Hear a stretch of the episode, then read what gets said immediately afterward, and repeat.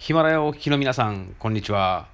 えー世界に挑戦したくなる日本一のアジテーター、石田和康です。えー前回、えー日本の女性の社会進出がどうしても、まあ、いろんな弊害があって、なかなか世界と比べてると遅れているという話に触れました。えーどうしてもなんか男社会っていうものがまだまだ拭いきれていないのが日本の現実ですよね。で男女がこの、まあ、特に女子女性が社会進出をすると経済成長するんですね。これなんでかっていうとまあ男性ではなくて女性の新しいその発想とかアイデアなんかが、まあ、新しい、まあ、商品とか、まあ、いろんなビジネスに反映されてくるわけなんですね。男では考えつかないようなものがやっぱり女性ならではの考え方とかで世の中にはどんどんどんどんこの新商品や新サービスを出していったというのがこれも歴史が証明してるわけです。であのデパート百貨店なんかでもまず入り口1階の入り口を入ってすぐのところっていうのは、まあ、大体女性の化粧品売り場になってるんですよね。であれはもう日本だけではなくて世界中どこでもそうです。まあ、大体女性がデパートあの大規模小売店の入り口に入ってきて女性の欲しがる商品。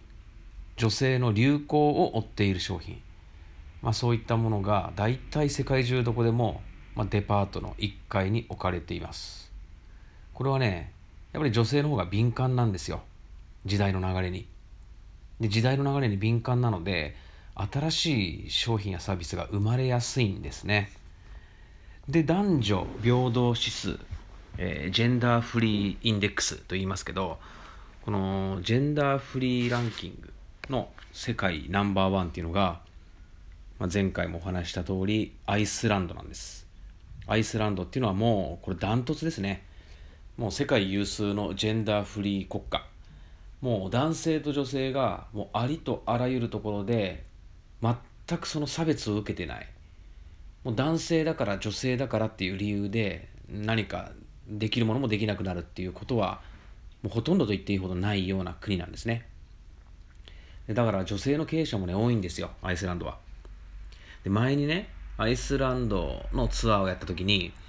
アイスランドのその大使公邸で僕らツアーメンバーみんなパーティーに参加したんですね。でその大使とお話ししてたのが、まあ、日本人の、まあ、起業家とか経営者が、まあ、20人ぐらい来るんでじゃあアイスランドでも、まあ、経営者を20人ぐらいちょっと声かけてで交流会やりましょうっていうお話だったんですよ。でアイスランド人経営者と日本人の経営者、えー総勢40名ぐらいで、まあ、お食事しながら、まあ、いろいろと意見交換でもやってみましょうかって。2カ国間の、まあ、経済交流文化交流のためにね。でアイスランド、まあ、大使の提案で、まあ、そのようなことをやったんですね。でどんな人が来てたか。これあの弁護士会の会長とか食品会社の社長あと飲食店チェーンの社長あと国営アイスランド国営の電力会社の幹部。あと化粧品会社のその研究開発員とか国立大学の学部長とか。まあその他いろんな経営者がたくさん来てたんですね。でびっくりしたことにその来ていたアイスランド人のメンバーみんな日本に関心があるっていうんで、まあ、日本人との交流会に来たわけなんですけどその来ていたアイスランド人経営者たちの約9割9割が女性だったんですね。でアイスランドはまあジェンダーフリーランキング、まあ、世界一。確か8年か9年ぐらいもう連続で世界一なんですよ。女性の力が世界一強い国と言えるんですね。でまああの経済界だけじゃなくて政治や、まあ、社会あちこちの現場に女性が進出していてでそういった女性の社会進出がこの国のこの経済成長をこの力強く押し上げてきたんですよね。でこれね歴史を遡るとね大体40年ぐらい前に遡るのかな。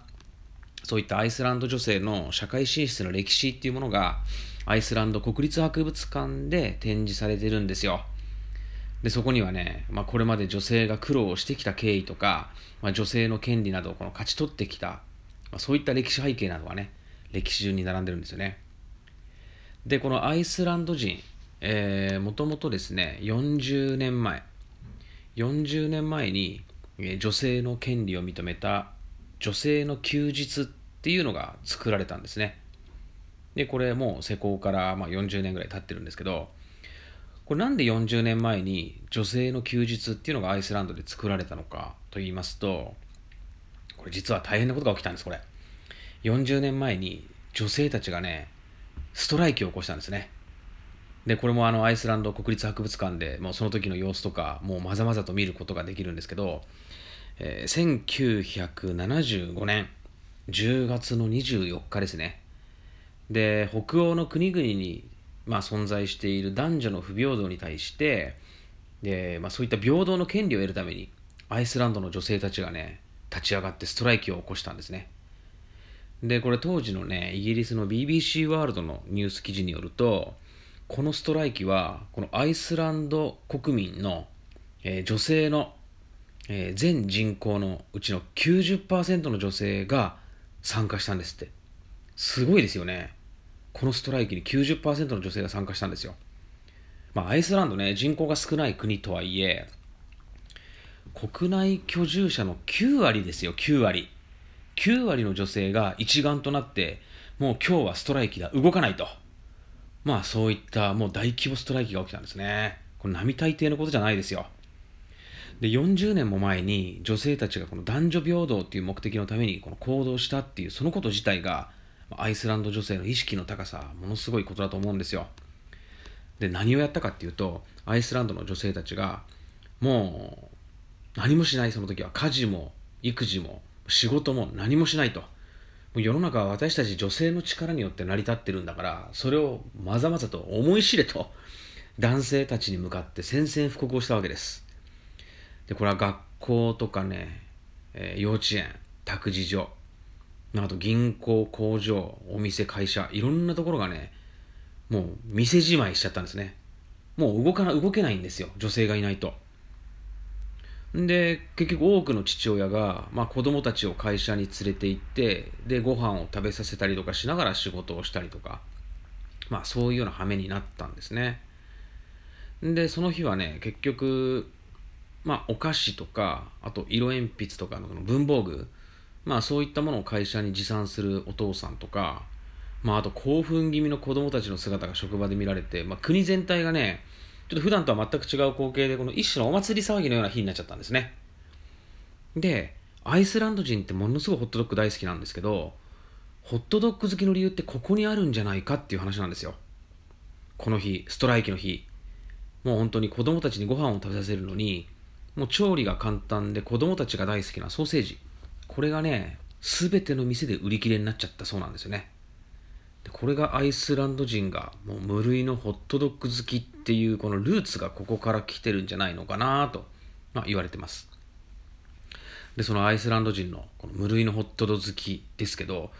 これ宇宙一うまいホットドッグ屋さんっていうのがあるんですよね。レイキャビク市内に。この宇宙一うまいホットドッグ屋さんはもう本当いつ行っても大行列でアメリカのこの元クリントン大統領が愛したアイスランドの宇宙一うまいホットドッグと呼ばれています。これクリントン元大統領、ホットドッグとかで検索すればね、出てきますよ、そのお店。で、クリントンアメリカ元大統領は、このホットドッグが大好きで、もう飛行機に乗ってまでわざわざホットドッグを食べに行ったそうですね。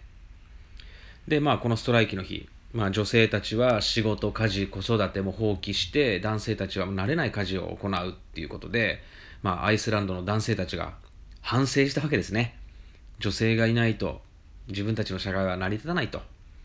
で、多くの女性がこの、まあ、自分たちのストライキで、アイスランド国内の産業が、全てが大打撃を受けるということで、えー、女性の考え方、えー、女性の動き方っていうのがますます、まあ、強くなったという、まあ、そんな国なんですね。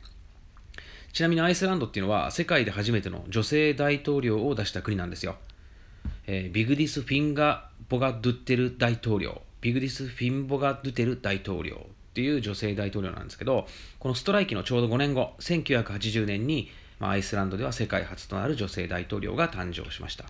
で、この風通しの良さ、もうとにかくアイスランドは男性も女性も関係ない、まあ、そういった風通しの良さがこのアイスランドの経済成長をますます押し上げているというわけなんですね。